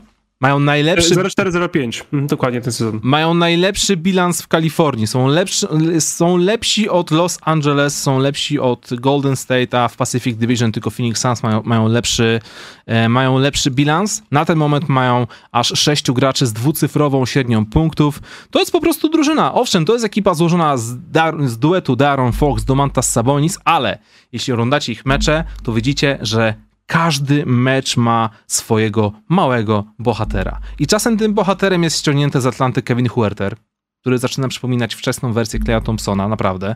I wersja, jaką wybiega w opasce, to jest po prostu bójcie się, bo będzie was zabijał. Jest jak snajper. Mamy takich gości jak Terence Davis, który po prostu znikąd, po prostu zawodnik z drugiego garnituru zawodników jest w stanie zdobyć 31 punktów, rzucić kilka trójek. Jest Malik Monk, który... No właśnie, ściągnięty z Los Angeles Lakers, żeby nie było nas ściągnięty z Los Angeles Lakers, i Malik Monk jakby odżył w tej drużynie, bo to jest zawsze smutne, kiedy patrzysz na młodego grajka, 23 lata, który po prostu umiera w systemie skrojonym kompletnie nie pod niego i jeszcze musi się męczyć z weteranami, których ciągnie czasami w niektórych meczach za sobą, a oni tak mają do powiedzenia swoje, bo są weteranami. Tutaj na szczęście takich problemów nie ma. Wciąż przypominam, że w Sacramento Kings gra taki zawodnik jak Harrison Barnes. Może nie ma tak fenomenalnego startu sezonu, jak to było w poprzednim roku, ale to wciąż jest Harrison Barnes i na przykład dzisiaj miał te, 27 punktów, jakoś tak. Na super skuteczności. Keegan Murray, debiutant, 12 punktów na 45% z gry. Miał okej początek sezonu, w ostatnim czasie troszkę jakby mniej jest wykorzystywany, mniej tych punktów zdobywa, ale no, to jest debiutant po prostu. Poza tym indywidualne statystyki są kompletnie nieistotne, kiedy patrzymy na to, że w Sacramento Kings, w Dallas Mavericks masz Lukę Dončicia, Spencera Dinwiddie, a później się zastanawiasz. W Sacramento Kings masz De'Aarona Foxa, Domantasa Sabonisa, Malika Monka, Kevina Huertera, Harrisona Barnesa, Terence Davisa, Keegana Murraya i tak dalej. Richard Holmes, który był bardzo ważnym elementem układanki jeszcze w zeszłym roku, na ten moment grał tylko w tam kilku spotkaniach ze wszystkich, więc ta ekipa jest super, ma drugi atak aktualnie w całej lidze NBA, a nie tylko w ciągu tych ostatnich 11 spotkań, kiedy wygrali 9 z nich. Grają 8 tempo, to jest szybka, fajna, wesoła koszykówka, to jest ekipa fun to watch. Nikogo nie obchodzi to, że to nie jest, że tam kompletnie za cholerę nie ma obrony, bo to jest nieistotne. Po co ci obrona, jak rzucasz 153 punkty Brooklynowi? Po co ci obrona, jak rzucasz 130 punktów San Antonio? Po co ci obrona, jak rzucasz 137 punktów Detroit Pistons? To jest kompletnie przehajpowane, ta drużyna nic nie osiągnie, ale są super do oglądania. I jeśli to jest ten moment, żeby się zachwycać Sacramento Kings po raz pierwszy od czasu, gdy byli tam tacy goście jak Chris Webber, Vlade Divac, Mike Bibby, Peja Stokavich, to jest właśnie ten moment i pozdrawiam wszystkich takich prawdziwych fanów Sacramento Kings, którzy albo musieli znosić wszelkie szydercze uwagi na temat Sacramento, w tym także i nasze, albo też musieli sami po prostu gryźć się w język, wkurzając się, patrząc na to, co robi Vivek, co robi swoja drużyna, czemu Tyrese Haliburton został wymieniony, itp., itd. To jest super. Sacramento Kings, kącik Dzień Życzliwości i pozdrowień, to był mój kącik miłości Sacramento. Bartek, nadaję ci challenge teraz? Jeśli chcesz powiedzieć coś złego o Sacramento, możesz to zrobić dopiero w czwartym zdaniu. Łukasz, książkowo przeprowadzony kącik miłości Sacramento Kings. Możesz być z siebie dumny, bo odwaliłeś kawał świetnej roboty. Dziękuję, to było pierwsze zdanie. To było pierwsze zdanie. Okej. Nie no. Doprawdy imponujący atak. Nie no dobra, daj naprawdę. Doprawdy imponujący atak. Kropka. Ten atak jest, ten atak był niespodziewany z początkiem sezonu. Kropka. Nie, właśnie nie.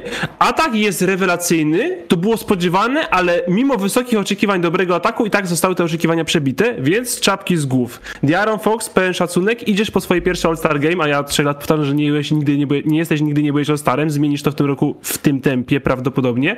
Nagle zaczął trafiać za 3 i jak łatwa jest koszykówka, kiedy obrońca nie chodzi ci pod zasłoną. Brawo, De'Aaron Fox, że udało ci się rozwinąć ten element gry, nie tracąc przy tych swoich innych atutów, które masz, czyli głównie generalnie szybkości, presji na obręcz i całkiem niezłego podania. To nie jest tak, że to jest jakiś taki, wiesz, prawdziwy, rozgrywający Rajon Rondo style, ale dobry podający. Chciałbym jeszcze zobaczyć więcej trochę progresu w obronie, no ale dobra, okej, jesteś pierwszą opcją, rozumiem, że nie masz tak dużo na to siły. Mhm. Bardzo fajne, i znowu to właśnie to, co mówiłem w przypadku Knicks i w przypadku Utah. Nie wiesz, jak wzmocnić drużynę w tych czasach, to dodaj jej cholera shootingu i będzie łatwiej grać. Dodajesz Davisa, już miałeś na tym sezonie, dodajesz Huertera, dodajesz Monka za niskie pieniądze, dodajesz Keegana Murraya, który może nie ma jakiegoś super dużego upside'u jako rookie, może Jordan Ivey będzie lepszym zawodnikiem niż on, może jeszcze ktoś, jeżeli jeszcze 2-3 innych rookie będzie lepszy niż on, którzy dostali wybranie później, ale Keegan Murray bierze udział w zwycięstwach i się do nich przyczynia od startu. Jest to duży, skrzydłowy, przydatny, mądry zawodnik, który robi swoje, więc super. Domantas Sabonis to jest zawodnik, którego bardzo lubię, bo oglądam Indianę, więc robi tam swoje z środka. Richard Holmes to jest zawodnik, który był przecież starterem, drugim najlepszym zawodnikiem ich, kiedy jeszcze byli że jest fajnie, ale jesteśmy, wiesz, minus 10 zwycięstw znaczy zwycięstw do porażek, a teraz jest w ogóle poza rotacją, co tak naprawdę jest w sumie niezłe, ponieważ możesz go wymienić, w sensie to jest, wiesz, masz dobrego zawodnika, którego nie wykorzystujesz, możesz go wymienić z pikiem na przykład za coś, cokolwiek fajnego. No taki typowy ruch Sacramento Kings, oddajesz pik, dostajesz zawodnika, który po 2 latach ciebie już nie gra albo nie jest ten. Trey Lyles przydaje się z ławki, gra swoje. Davion Mitchell to jest wciąż dość drwana gra, jakoś bym się bardzo nie zachwycał nim, może w tym kontekście, ale zawsze tam na plus. Wciąż nie gra Gary Payton Jr., który tak naprawdę był najgłośniejszym wzmocnieniem lat, no może Huerter, wymiana po Huertera, no to może drugim najgłośniejszym wzmocnieniem tej drużyny, który pomoże tej obronie, ponieważ... Gary Payton? Gary Payton. Nie, no w Portland, Jezu, przepraszam, właśnie. Cofam to wszystko. No. Mogę już przejść do ale? Jeszcze? Czekaj. Mam tu ciekawostkę na temat Lasera, ale to może mogę później. I dobra, 2 pozytywy, jeśli jeszcze mogę, if I may. 18 listopada były urodziny Jasona Williamsa, więc to jest super moment, żeby właśnie to uczcić. I druga sprawa jest taka, że dzisiaj przeciwko Detroit Pistons hala Golden One Center pękała w szwach, było blisko 18 000 fanów. Wyprzedali dosłownie wszystkie miejsca. Mówimy o Sacramento Kings. Ekipie, która już zawsze była tylko i wyłącznie tak jakby przybudówką do wielkich drużyn z Los Angeles, prawda? A tutaj wychodzi na to, że jedni Los Angeles mają problemy z kontuzjami, drudzy Los Angeles po prostu są i Sacramento Kings grają koszykówkę najlepszą od ostatnich, nie wiem, 2 dekad, więc... Od 2 tygodni, zanim DeMarcus Cousins miał problemy z oponami mózgowymi, zapalenie, kiedy zwolnili Malona przez to tam były 2 tygodnie, gdzie było fajnie i od tego momentu teraz jest fajnie. Tak, jeśli chodzi o fanów, to jest wielki plus. Naprawdę hala żyje. Nie widać po tych ludziach, że przeżywali 15 lat traumy i wstydu. Wygląda, jakby się mogli cieszyć życiem i rzeczywiście to robią. Jest głośno, rzeczywiście żyją z tymi ranami, idą razem z tą drużyną do przodu, to jest super. Mogę już?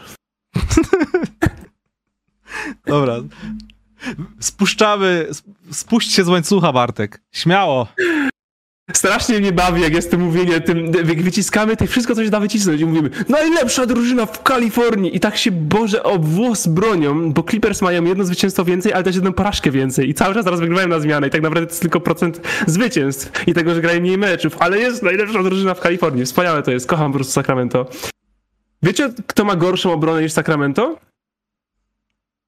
3 drużyny tylko. Sacramento ma 27. Jeśli mówiąc obrona, mam na myśli defensive rating. Tak. 27, tak. Nawet Denver jest troszeczkę lepsze. Gorszy ma San Antonio Spurs, o którym powiedzieliśmy, że tankują, Detroit Pistons, którzy przegrywają nawet z Lakers, i Houston Rockets, czyli 3 najgorsze drużyny ligi. A co zrobiło Sacramento Kings w to off-season? Zatrudniło defensywnego coacha, żeby to poprawił, żeby to nie było dramat, żeby to nie był dramat, a to jest dramat, to jest po prostu dramat. Ta obrona chyba się trochę poprawi, jednak mimo wszystko, jeśli oni załapią trochę tych zasad trenera Browna i trochę rotacji, ale Boże, jak oni się mylą, to oni się już mylą kompletnie, nie? Oglądałem dzisiaj ten mecz z Detroit, duże jego fragmenty, nie powiem, że całe, bo aż tak nie chciałem się przygotować. I jak wiesz, czasem jest normalnie tak, jak wiesz, idziesz i rotujesz w obronie i ktoś się pomyli, to jest jakiś open shooter na przykład, nie? Zazwyczaj to jest jakaś jedna osoba gdzieś w rogu, na skrzydle, na trójce. Jak się Kings mylą, to są minimum 2 osoby open. Znaczy, to jest ktoś pod koszem i ktoś na trójce. Po prostu sobie możesz wybrać, gdzie chcesz podać piłkę, bo jak już się mylą, to się mylą strasznie. Jeśli myjasz pierwszego zawodnika... Bo oni są w kontrataku. Tak. Jeśli myjasz pierwszego zawodnika na obwodzie i jeśli to nie jest Davion Mitchell, to w sumie nie jest aż takie trudne, bo Fox aż się tak dobro nie przykłada, a Monk, Huerter, no to z całym szacunkiem do ich sezonów nie są obrońcy. No to już autostrada, to już potem się skończy. Robisz jeszcze ten kozioł, możesz wybrać sobie, z której strony robisz leja, bo pod obręczą nie ma nic. Nie ma nic, naprawdę. Jedyne, co ich czasem ratuje, to są w miarę zbiórki, no bo Sabonis na przykład nie jest słabym obrońcą obręczy, ale jest świetnie zbierającym, więc to się troszeczkę może naprawia, ale tam obrony z pomocy nie ma absolutnie żadnej i na obwodzie też nie jest dobrze i ta obrona jest strasznie słaba. Ale hej, stracić 110 punktów w każdym meczu, a rzucić 120, to jest zwycięstwo za każdym razem. Ponieważ w koszykówce trzeba zdobyć więcej punktów, więc jeśli jesteś w stanie walić wszystkim 130, 139, 120, 153, no ostatnie ich mecze, 137, 130, 153, 122, 122, 127, 116, no to hej, wygrasz większość z nich i będziesz sobie na 5. miejscu i będziesz mógł sobie palić ten latarkę w niebo i ludzie się będą cieszyć i hala żyje, bilety się sprzedają. Ja myślę, że to jest super tak długo jak trwa, ale kiedy Huerter przestanie walić 50% za 3, to wiecie, to nie jest tak, że ta drużyna idzie na bycie w 6. konferencji i tak to wygląda na koniec sezonu, bo tak słaba obrona cię raczej do 6. w sezonie nie wrzuci. Ale dopóki ten atak trwa, niech trwa, bo atak ogląda się pięknie.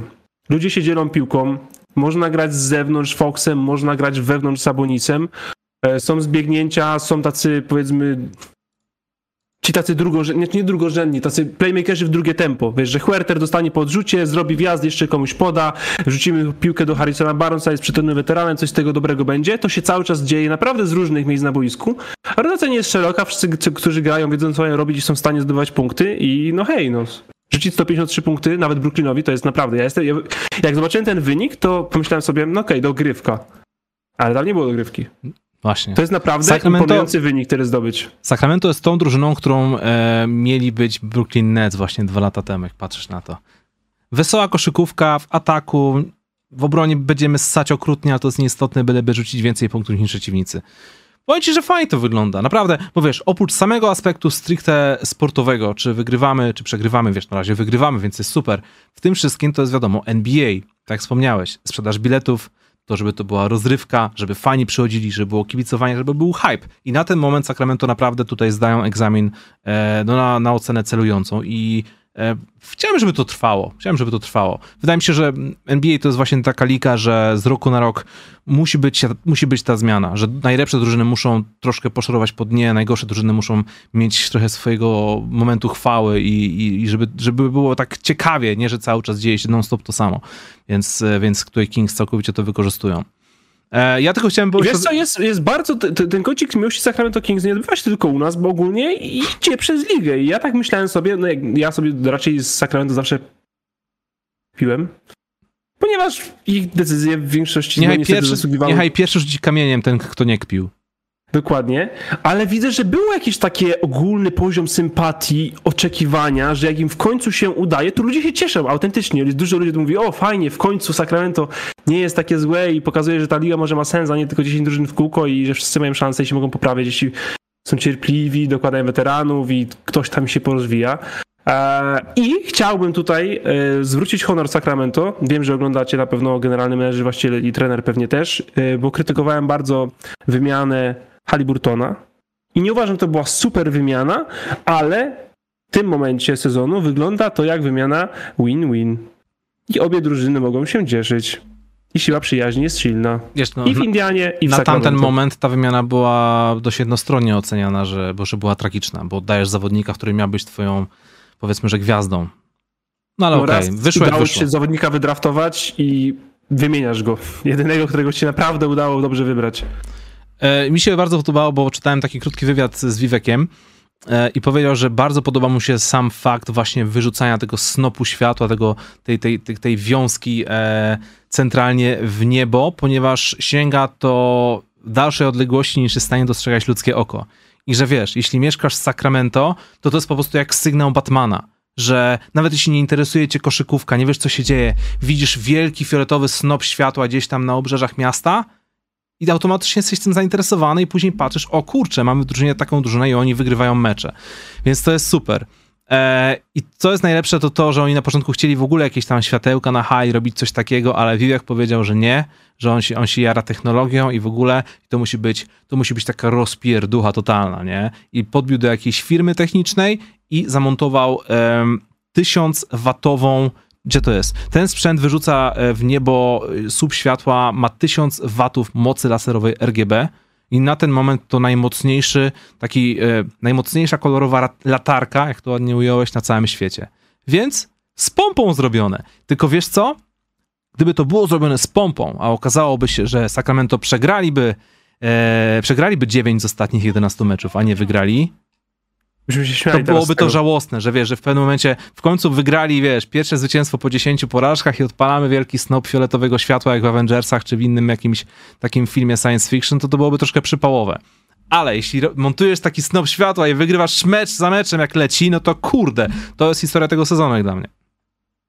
Kurde, powinienem zerknąć na Twitter sekundę przed tym, jak oddałem ci głos, bo jak skończyłem mówić o tym, że wymiana Haliburton Sabonis może być win-win i siła przyjaźni jest silna, to dokładnie w tym momencie na Twitter wjechali zawodnicy tygodnia poprzedniego tygodnia rozgrywek, czyli De'Aaron Fox i Tyrese Haliburton.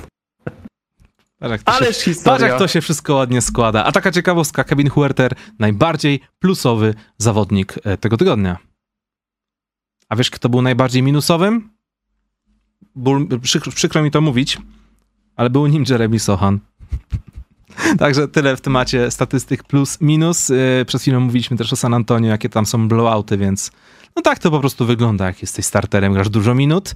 Jeśli już chcemy połączyć w jakikolwiek sposób Sacramento Kings z Jeremym Sochanem, no to ta paczka nad Domantasem Sabonisem w meczu z Kings... Jedna z lepszych paczek tego sezonu była na trzecim miejscu akurat w tej nocy, jeśli chodzi o najlepsze zagrania. Bardzo podobała mi się mobilność, którą Jeremy to zrobił. Najpierw zrobił ten spin move, zobaczył Sabonisa i po prostu go przeatakował, jeszcze wbijając mu chamsko kolanko gdzieś tam na wysokość klatki piersiowej. Czy to był wsad? No, pewnie już wiele takich tekstów przeczytaliście, że nie, ale to był taki sam niewsad jak na przykład Blake Griffin nad biednym rosyjskim centrem, od którego powstało fajne określenie, że jeśli kogoś tak sposterowałeś, że tu aż przykro było patrzeć, to mówiło się, że tego gościa zmozgozowałeś.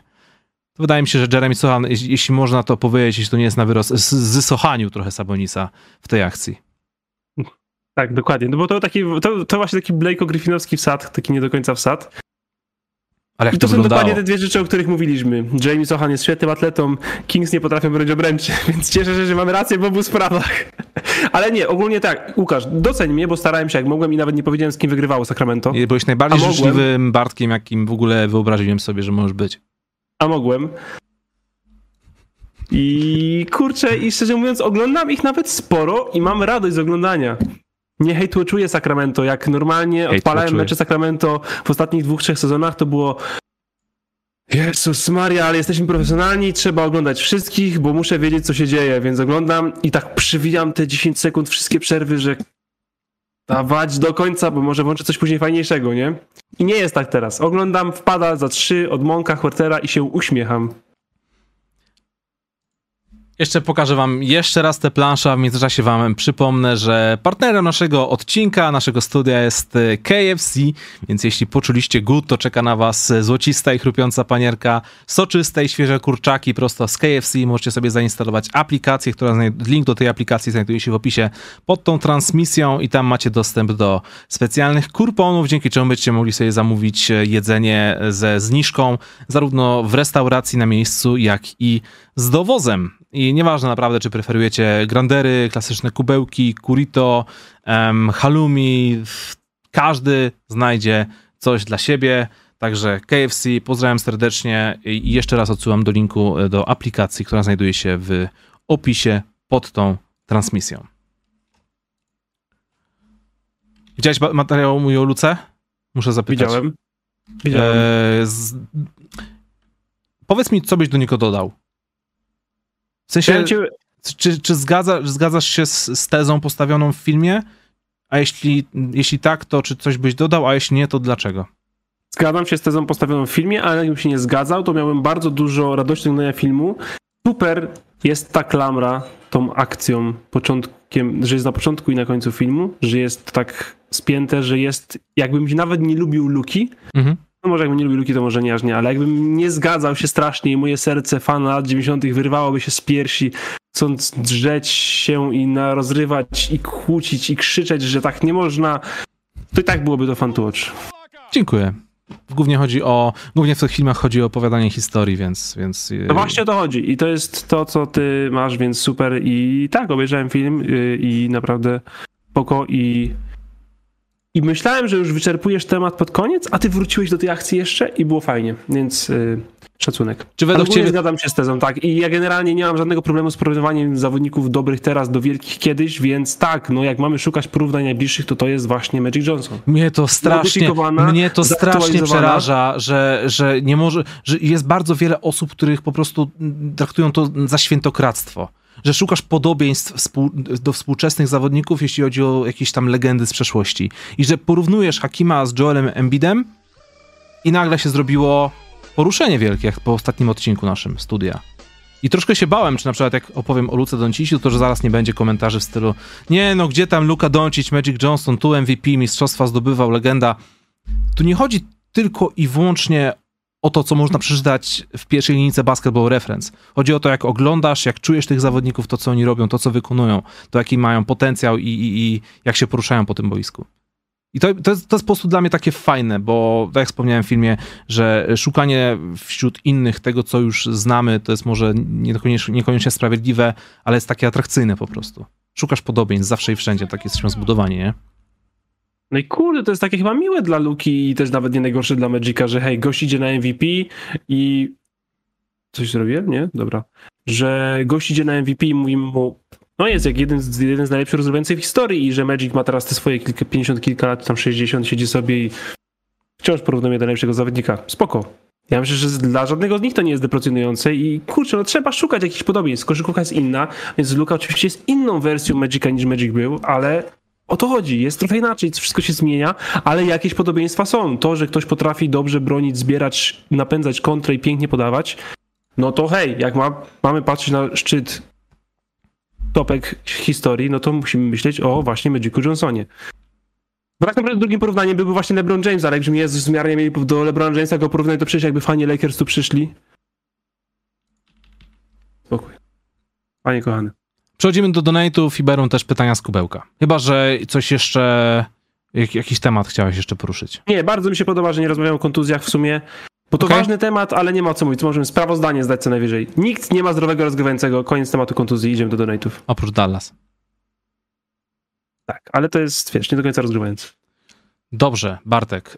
Przejdźmy do donate'ów, które mi się wyłączyły. Okej. Okay. Piotr Cieślak proponuje nam konkurs od KFC, jak będzie 550 łapek, a jest 501. Mhm. Jaki? Żeby rozdawać? Chyba tak. Dzisiaj chyba nie będziemy rozdawać. Ale będą pytania z kubełka, więc chyba nawet ciekawiej. To na pewno. Pierwszy donate jest dziś od Filodendrona. Pozdrawiamy. Nawodek dla zdrowych panów. Nawodek! Tego określenia jeszcze nie było. To jest coś nowego. Lakers grając z LeBronem są 0-10, a bez niego 5-0. Ja Morant vibes. Terminarz był korzystny, ale 10 przegranych kuje w oczy. Shams mówił, że Pistons i Lakers śledzą sagę sądową pewnego zhańbionego gracza Charlotte. Czy to jest desperacja? Owszem. Jest, ale czy to są tylko i wyłącznie doniesienia, czy tam się coś faktycznie dzieje? Ja już z tych doniesień, mi się już nie chce czytać doniesień. Nie, nie widziałem nic konkretniejszego, ale drużyna, która jest słaba, a jako jedyna wśród tych słabych chce wygrywać, no to tak, myślę, że to jest desperacja. LeBron jest najbardziej newsowym zawodnikiem Lakers, bo teraz nie gra, jak są dobrzy. No więc w sensie wszystkim innym się ten plus-minus poprawił, a jemu się nie poprawił, kiedy przegrywali, a grał dużo, więc no tak właśnie sobie biorę statystyki. Lakers są wciąż słabi, ale mieli bardzo korzystny moment terminarza, co każda drużyna w końcu ma, bo przecież nie jest nigdy tak, że drużyna jak słaba by nie była, to nie jest tak, że ktoś kończy i ma 5 zwycięstw. Tych 20-25 zawsze się jakoś ciuła i się dokładnie tak ciuła, jak Lakers je teraz ciułają. Dostajesz w back-to-backu San Antonio bez centra i Anthony Davis zalicza Monster Game. To się prędzej czy później dzieje.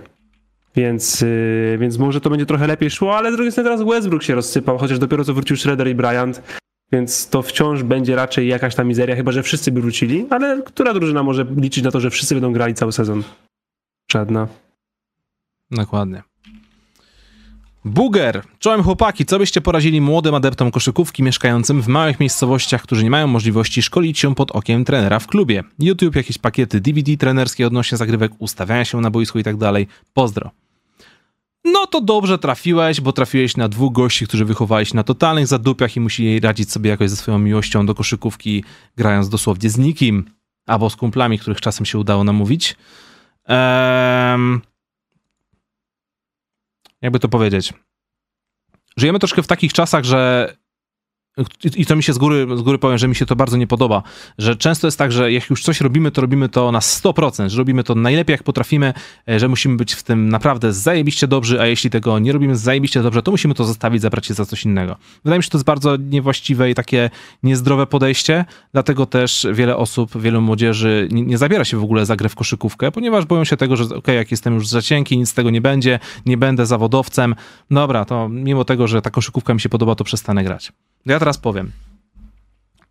Spośród wszystkich was, którzy chcecie coś zrobić z koszykówką, ale nie wiecie jak, spośród was, zawodowcami, ludźmi, którzy będą zarabiać na koszykówce i w ogóle będzie może ułamek 1% i nie ma w tym kompletnie niczego złego. Naprawdę. Jeśli chcecie pójść sobie pograć w kosza, to nie musicie być w tym najlepsi. Wystarczy, że po prostu pójdziecie na najbliższego kosza, zaczniesz sobie rzucać, trenować, robić dwutakty, namówicie swojego ojca, swoich kolegów ze szkoły, obejrzycie sobie jakiś poradnik podstawowy, jakieś głupiutki na YouTubie, później zaczniecie robić coś więcej, później może pojedziecie na wakacje do większego miasta, żeby sobie popykać gdzieś tam na boisku, napiszecie u mnie na czacie, w komentarzach na YouTubie, załączycie się do grupki facebookowej, jakiejś tam, nie wiem, kurczę, Kłodzko Basket, Warszawa Basket, Kraków Basket, piszecie, podbijacie, komunikujecie się, networking koszykarski i nagle się okazuje, że z gościa, który nie miał nic, mieszkał na wsi, nie miał z kim grać, nagle po paru latach jest już super i nie wiem, gracie sobie w lidze amatorskiej, a jeśli jesteście naprawdę bardzo utalentowani, to może wtedy faktycznie jest szansa na jakąś tam zawodową grę. Ja byłem zawsze bardzo mocnym średniakiem, nigdy się nie otarłem o zawodową koszykówkę, miałem zarwane 2 ACL-e, miałem operację po raku, wielokrotnie wracałem do koszykówki i zawsze sprawiała mi to ogromną przyjemność, wiedząc, że i tak nic na tym nie ugram. Bo o to chodzi. Ale jeśli myślicie o czymkolwiek poważniej, to jak najszybciej musicie dorwać jakieś granie 5 na 5. Bo nawet najlepszy, najbardziej wytrwały, najrówniejszy trening indywidualny latami niestety nie zastąpi takiego czucia gry, orientacji na boisku z prawdziwym przeciwnikiem, z presją czasu i w ogóle, którą można mieć w grze 5 na 5. Więc jeśli możecie na przykład dojeżdżać na treningi gdzieś, żeby móc chociaż trenować, nawet jeśli nie moglibyście grać cokolwiek, to jest krok w dobrym kierunku.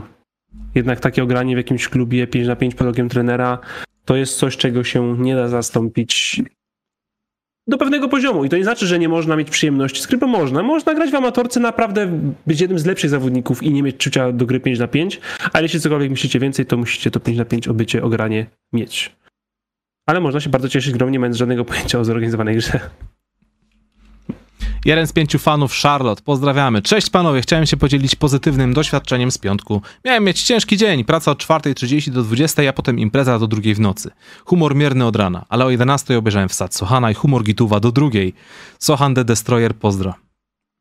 Bardzo mi się, naprawdę bardzo mi się podobało to, że ten wsad Sochana to nie był tylko i wyłącznie hype budowany na tych naszych portalach i kontach twitterowych, koszykarskich w Polsce, z faktu, że Polak Rodak robił fajny wsad, trzeba to hype'ować. Nie. Wystarczyło, że wejdziecie na jakieś tam zagraniczne serwisy, jak zobaczycie reakcję Mata Barnesa, jak zobaczycie jakieś tam portale inne. Ludzie się naprawdę na całym świecie zajarali tą paką. Jeśli ktoś nie wiedział, kim jest Jeremy Sochan, to po tej pace nad Sabonisem już się dowiedział. I to jest super. To prawda, to prawda. Nie oglądałem top 10 wtedy tej nocy. Nie wiesz, czy tam była jakoś wysoko ta akcja? 3. miejsce. Nice. No i to jest dobra. I to jest takie coś, rzeczywiście daje ci już oglądalność i rozpoznawalność wśród fanów, którzy nie oglądają San Antonio. Tak. Ladder is a problem. Pozdrawiamy. Panowie, czy mamy w końcu czarnego konia po wyścig MVP? SGA, kilka programów wcześniej mieliście o to pytanie. Co dla was jest bardziej realne? Sacramento w playoff, przynajmniej 6. miejsce, czy SGA jako MVP? PS, fajnie, że jesteście, ja z wami od The Last Dance. Fajnie, że jesteście, cieszę się, że dalej z nami jesteś, w takim razie już to ile, ze 2 lata, ponad 2 lata, nie? Więc jest nam bardzo miło. Wydaje mi się, że SGA nie ma szans na MVP, bo to jest troszkę taki typ do MVP jak DeMar DeRozan w poprzednim sezonie. Czyli będzie mieć lepsze i gorsze momenty, ale koniec końców nagroda pójdzie do naprawdę gościa z takiej naprawdę najwyższej półki. Ale Sacramento Kings na 6. miejscu, kurczę... Żadna z tych rzeczy się nie wydarzy, bo żadna z tych drużyn nie będzie po prostu w 6. Nie jesteś w 6, nie masz MVP, to nie jesteś w 6, drugi zakład też jest przegrany. To się nie wydarzy ani jedno, ani drugie. Przykro mi, ladder is the problem. Zostań z nami, ale musisz znaleźć inne pytanie. Kevin Deodorant. Zapach... Bo żeby Sacramento Kings zostali w 6, no, to tylko jedna z wyżej wymienionych drużyn może być od nich lepsza na koniec sezonu. Clippers, Pelicans, Dallas, Minnesota, Golden State. Tylko jedna drużyna może ich wyprzedzić, żeby oni byli w 6. No wiem, ale po prostu patrzysz na to, co się teraz wokół nich dzieje i troszkę się tak łudzisz. Czy to jest realne? Czy to może trwać tyle lat, tyle miesięcy jeszcze? Dobra, donate od Kevina Deodoranta. Zapachniało świeżością na Brooklynie.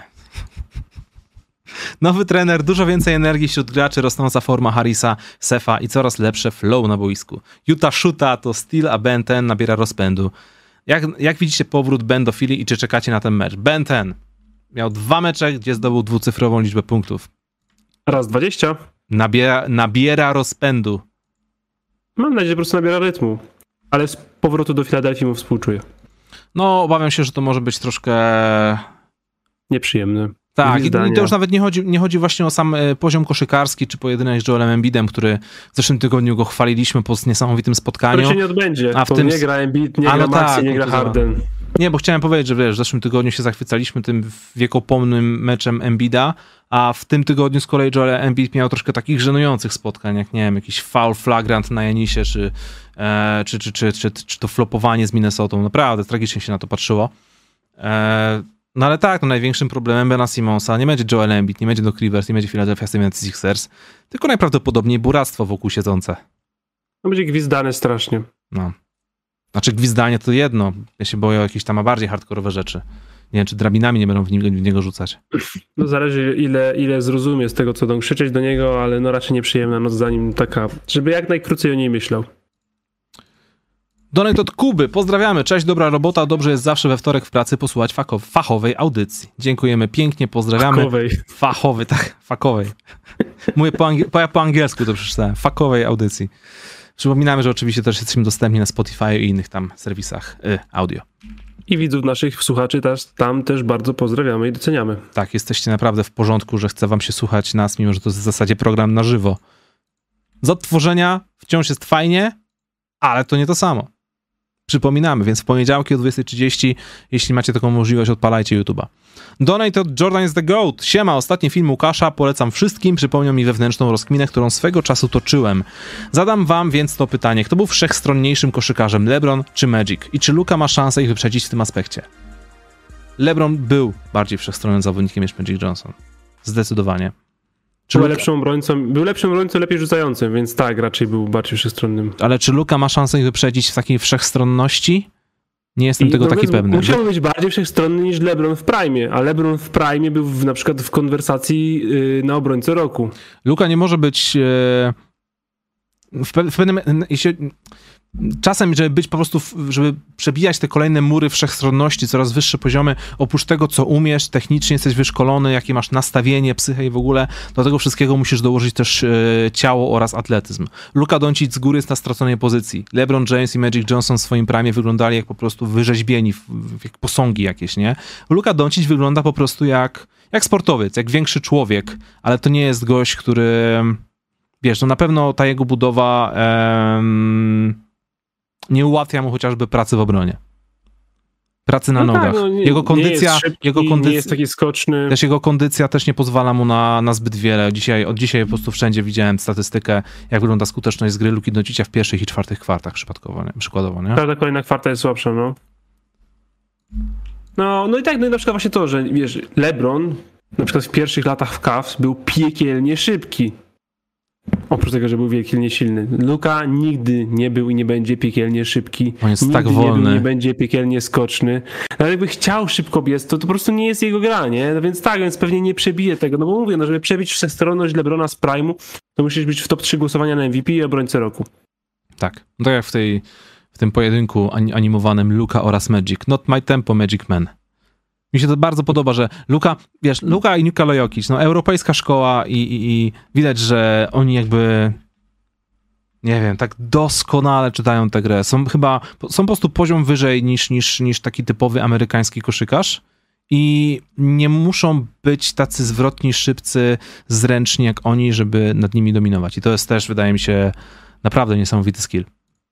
Podaje nam mniej highlightów, ale tak naprawdę to jest lepsza koszykówka. Taka bliżej nas, w sensie każdy z nas może być inteligentnym zawodnikiem, nawet jeśli nie każdy z nas może robić wsady.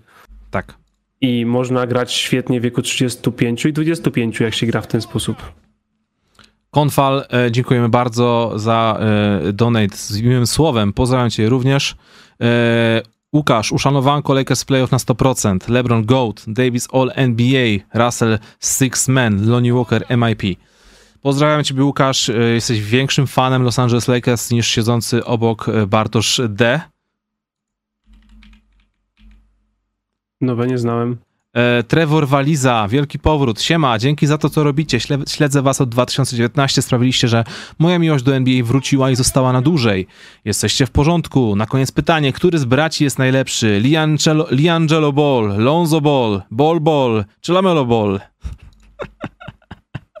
To jest zabawne. Na ten moment Ball jest najlepszy. Nie LaMelo, a już na pewno nie Lonzo. LiAngelo to wiesz. Tak, LaMelo musi być zdrowy i będzie najlepszy. Tak. Ale to jeszcze trochę.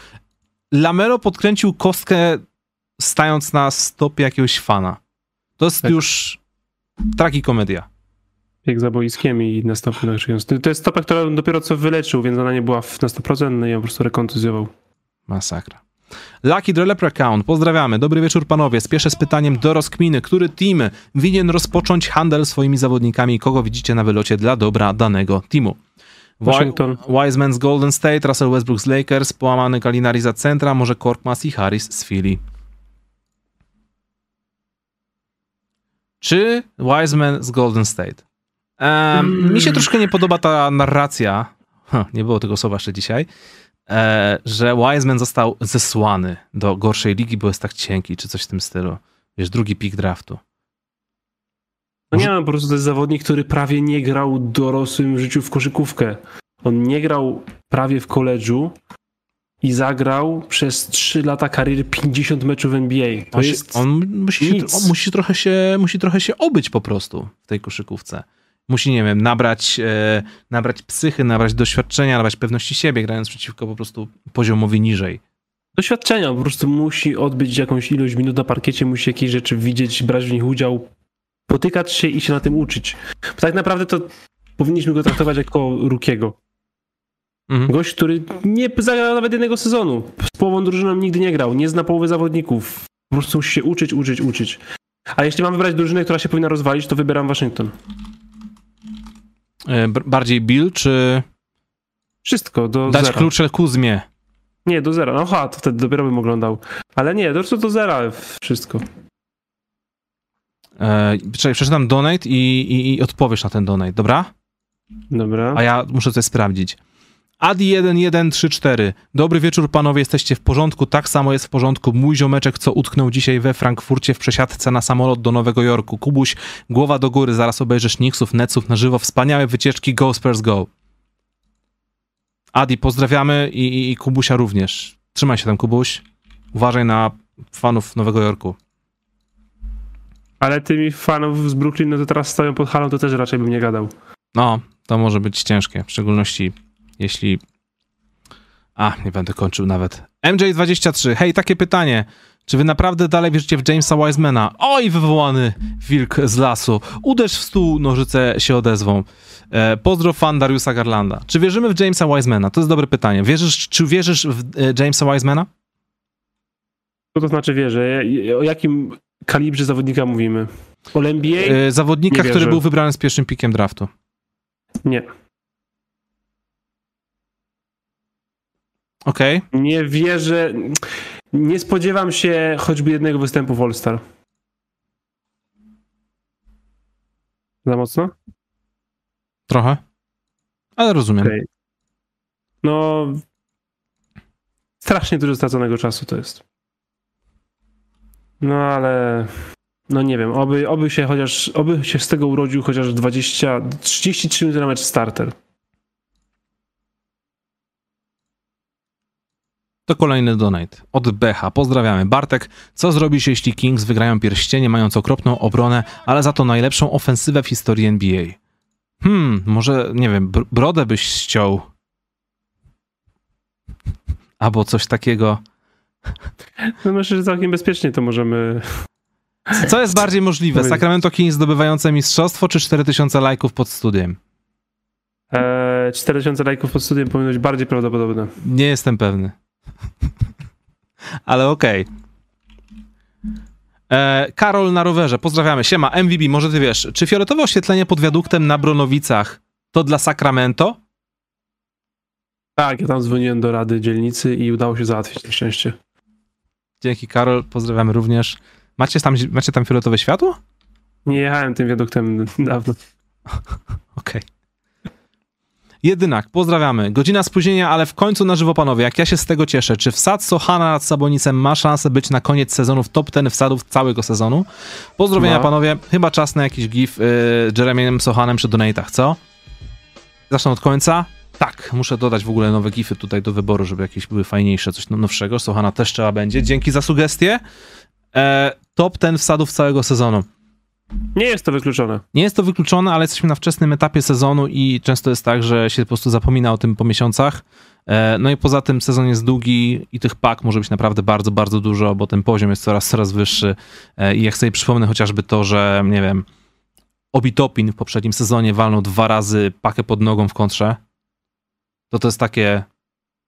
Nie wiem, jaracie to? Obi Toppin walnął w jednym sezonie 2 razy pakę pod nogą. Czy ciebie to jara? Pierwsza tak, druga nie. No bo właśnie o to mi chodzi, że te paki już stają się tak efektowne, tak szalone, oni tak są takimi dzikami, tak skaczą wysoko, takim impetem pakują te piłę, że za dużo jest po prostu super wsadów, żeby wybrać 10 najlepszych. I dlatego tak naprawdę zwracasz uwagę tylko na postery prawdziwe.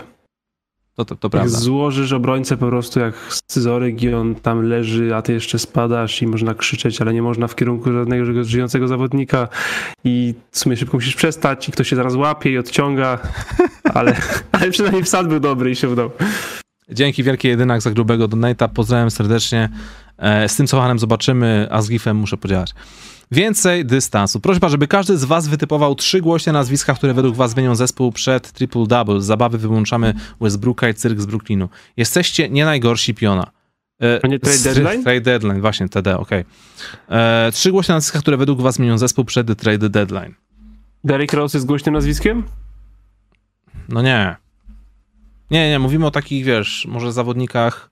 Miałem ochotę teraz krzyknąć do mikrofonu i zapytać, czy teraz jest głośnym nazwiskiem, ale nie zrobię wam tego.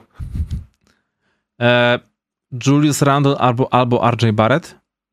No, ciężko byłoby ich wymienić. John Collins, czy jest głośnym nazwiskiem? Głośniejszym niż Derrick Rose. Okej. De'Aaron Fox albo Bradley Beal, albo Buddy Hill, albo Miles Turner. Co łączy te cztery nazwiska? Nie są głośne. Żaden z nich nie jest gwiazdą. Panie Bradley Beal, traf coś, panie, w czwartej kwarcie.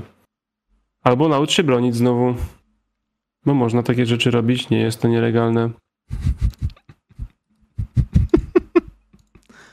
Czyli nie ustaliliśmy. Bradley Beal. Nie, z tym kontraktem to nie. No zależy jak głośno krzykniesz. Ja patrzę na duet z Indiana Pacers po prostu. Buddy Hield, Miles Turner. Ktoś z nich. Nie zanosi się na to, żeby aktywny All-Star zmienił barwy.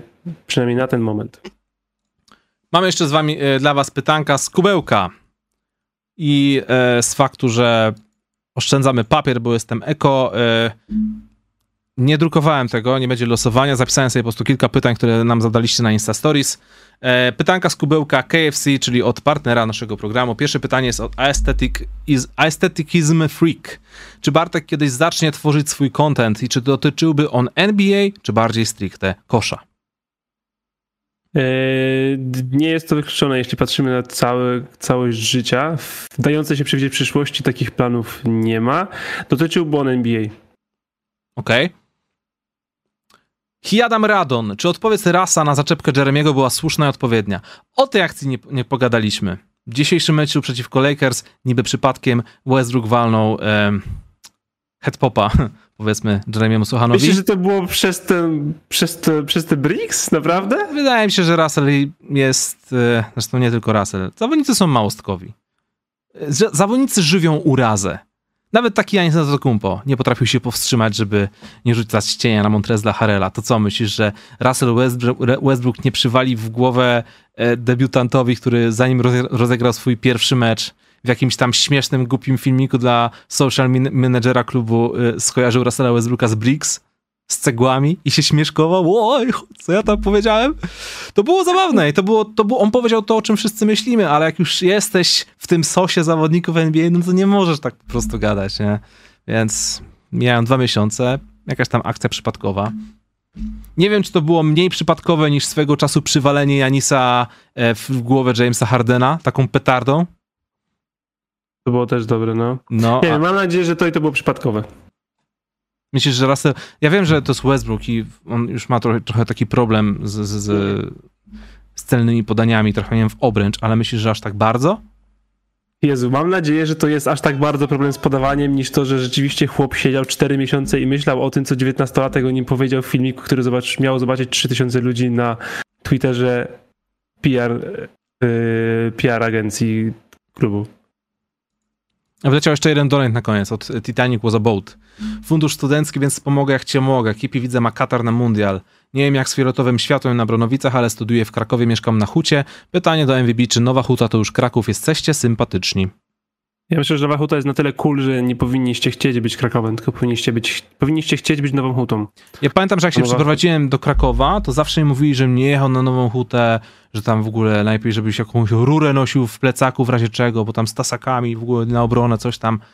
No nie wiem, czy to jest aż tak hardkorowe wieczorami czy w nocy. Nie, wiem, tak że kiedyś pewnie było. Ale ci ludzie teraz mają 60 lat i już nikt tak nie robi tam, po prostu. I są żulami. Ale pojeździłem kilka razy na Hutę za dnia i to jest śliczne miejsce. Tam jest naprawdę super. Jestem bankowo przekonany, że w ciągu 20 lat to będzie najbardziej hot dzielnica do mieszkania.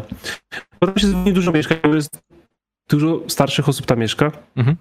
I po prostu będzie tam dużo wolnych mieszkań. Znaczy jak na tyle, że ogólnie tak brakuje mieszkań. Jest tu nieźle skomunikowane z Krakowem i jest bardzo ładna okolica. Okolica, która była zaplanowana, a nie ten burdel, co się teraz buduje wszędzie. Jest dużo zieleni. I kurde, ja myślę, że Nowa Huta powinna sama chcieć się wyodrębniać niż zlewać z Krakowem. Pozdrawiamy Nową Hutę. To jedno, Nowa Huta to drugie. Pozdrawiamy Nową Hutę. Jeśli macie tam internet, to dajcie znać. Tak. A jak nie chcecie gdzieś jechać, albo chcecie jechać i czuć grozę, to jedźcie na Azory. Albo na Kurdybanów. Mam na imię Piotrek, zadał pytanie jeszcze z kubełka. Czy Sochan ma szansę na first albo second rookie team? Na ten moment wydaje mi się, że może być z tym ciężko, bo punktów aż tak dużo nie zdobywa, a patrząc w ogóle na jego średnie tam zbiórki, asysty, no to nie są, do takich teamów wybiera się zawodników przez pryzmat po prostu średnich, takich podstawowych średnich. Myślisz, że jest tutaj szansa na to? Banchero, Jabari Smith, Keegan Murray, Jaden Ivey, Benedict Mathurin. To 5. Mhm. A druga?